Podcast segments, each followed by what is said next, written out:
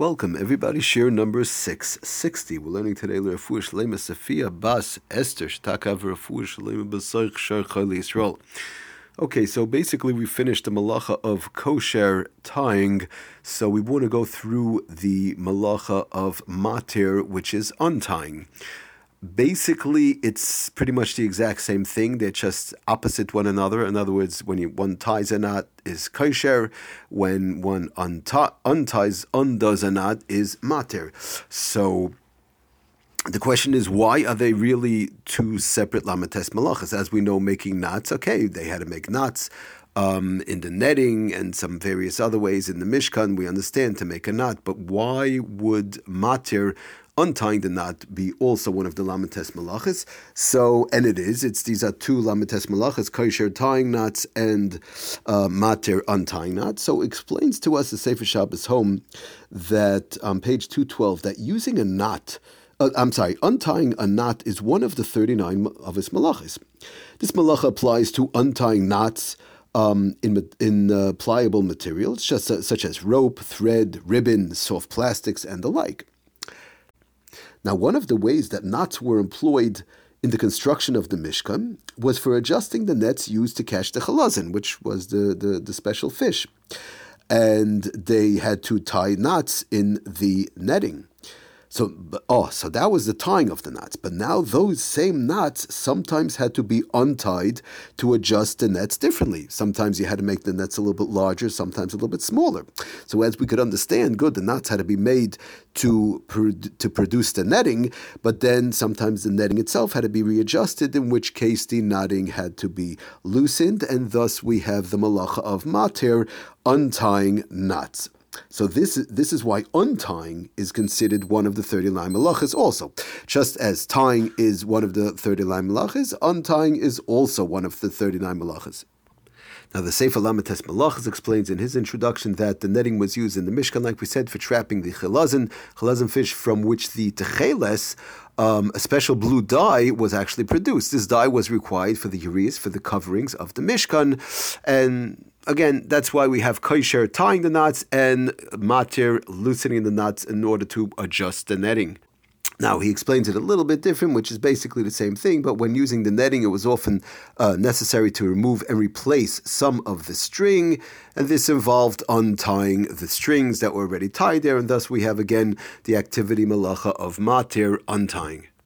Now he goes on to explain that the Sefer Lamates Malach is that matir, the malacha of matir, untying knots, matir may be defined as the undoing of any um, kosher knot. In other words, any knot that falls under the category of uh, kesher. Kesher shel kayama. Uh, so, so therefore, the malacha of matir, untying the knots, is essentially the opposite of kosher. It's exactly the opposite. While tying a knot or winding a cord is kosher in the ways we've explained it in, when we spoke about kosher tying knots. The act of untying any such knot or unraveling the cord is matir. Now, it, it is interesting to note um, that we, we spoke about last time, we're on our alternate days, we're learning the malacha right now of kareya tearing. And we spoke about that tearing has to be for a constructive purpose, that any destructive act um, is not chayiv min hatayra unless it's done for a constructive purpose, like kareya tearing almanas lasakin, tearing in order uh, for a constructive purpose, or tearing almanas litfar in, in order to resow. Um, we have also by Seiser, Boina and Seiser, you have building, which is constructive, then you have Seiser, which is destructive, destroying, and of course, and, and, and when we learn the malacha of Seiser destroying, we're going to see that one can only be chayiv, osumid rabbanon it is to destroy something, but one could only be chayiv minatayra for destroying for a constructive purpose, or destroying to rebuild, boy, uh, lis, uh, mm, almanas livnais, in other words, to destroy in order to rebuild in the same place. Okay, we're going to have to see how that works. But the question is over here that whenever you have a destructive malacha, it has to be for a constructive purpose in order to be chayiv. So the question arises: Why is matir untying, which is really a destructive malacha? You're undoing something really. Uh, it's like you're tearing. It's like you're you're destroying. Why does that not have to be a for a constructive purpose? It's not really brought down for its con- constructive purpose. It's just a question of untying. Let's say a person has a a kesher, uh, a, a knot which is also Asr Min HaTorah, to open up that knot would be L'chaira also Asr Min HaTorah. So the answer is basically pretty simple that the malacha of uh, Kareya tearing was done for a constructive purpose in the Mishkan. Uh, so therefore, if it's done destructively, it, it would only be asamid rabbanan. The malacha of uh, destroying was also done for a constructive purpose in the Mishkan in order to rebuild. So therefore, the, if destroying is done destructively, it would only be asamid rabbanan. But the malacha of untying knots which again, it's sort of like a parallel line, like it's destructive, but really that is exactly the malacha that was done in the Mishkan, which is untying. Now, the the Sefer um, Sefer Shabbos home Taka brings down that even Hitaka wants to say brings it down b'shem debir alacha that even um, untying a knot. Let's say untying a knot that was done that was usher min to tie, and some let's say that knot was tied a kesha shal kayama. However, it was done and it was done um, you know min hatayra.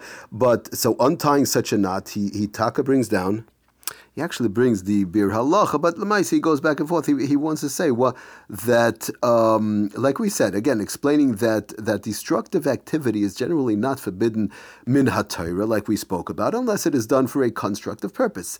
Since untying is inherently a destructive act of um, dismantling a knot, therefore min hatayra, the the iser min hatayra would pertain only to untie specifically for a constructive purpose. One such purpose would be to retie the knot more efficiently, like we saw in the nets um, in the Mishkan. They loosened up the knot, untied the knot to make it tighter, to make it larger, tighter, whatever it is, which was the purpose, as we said, untying knots during the construction of the Mishkan.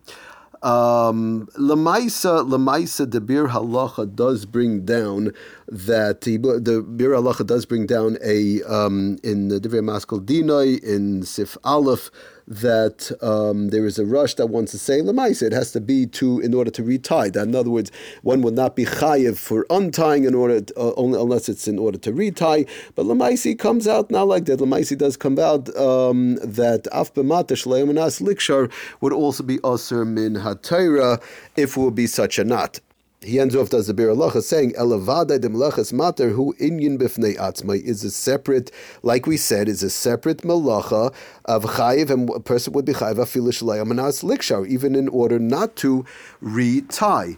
But Lamaisa, the the but uh, the Sefer Shabbos home again brings it down. He learns pshat like that, that. In other words, you could say that any type of uh, constructive purpose at the end he ends off another constructive purpose of untying would be to release the string for some other beneficial use, which is generally why it's being released. When you untie a knot, you want to retie the the the lace, right? Let's say somebody unties a knot of a shoe, just to give an example, so that they could retie the shoe, uh, retie the lace. Otherwise, they can't retie it if it's tied up in knot knot. So in general, when one is untying a knot, a good chunk of the time it's to you know redo it anyways at a different time. So whatever it is, be it as it may, this is really uh, theoretical. If you want to say, if you want to call it like that, because it's a question of being asr min atayra, asr midrabanan. But be it as it may, most of the time opening up knots would be asr min hatayra. Um, and there are various different guidelines that go with it.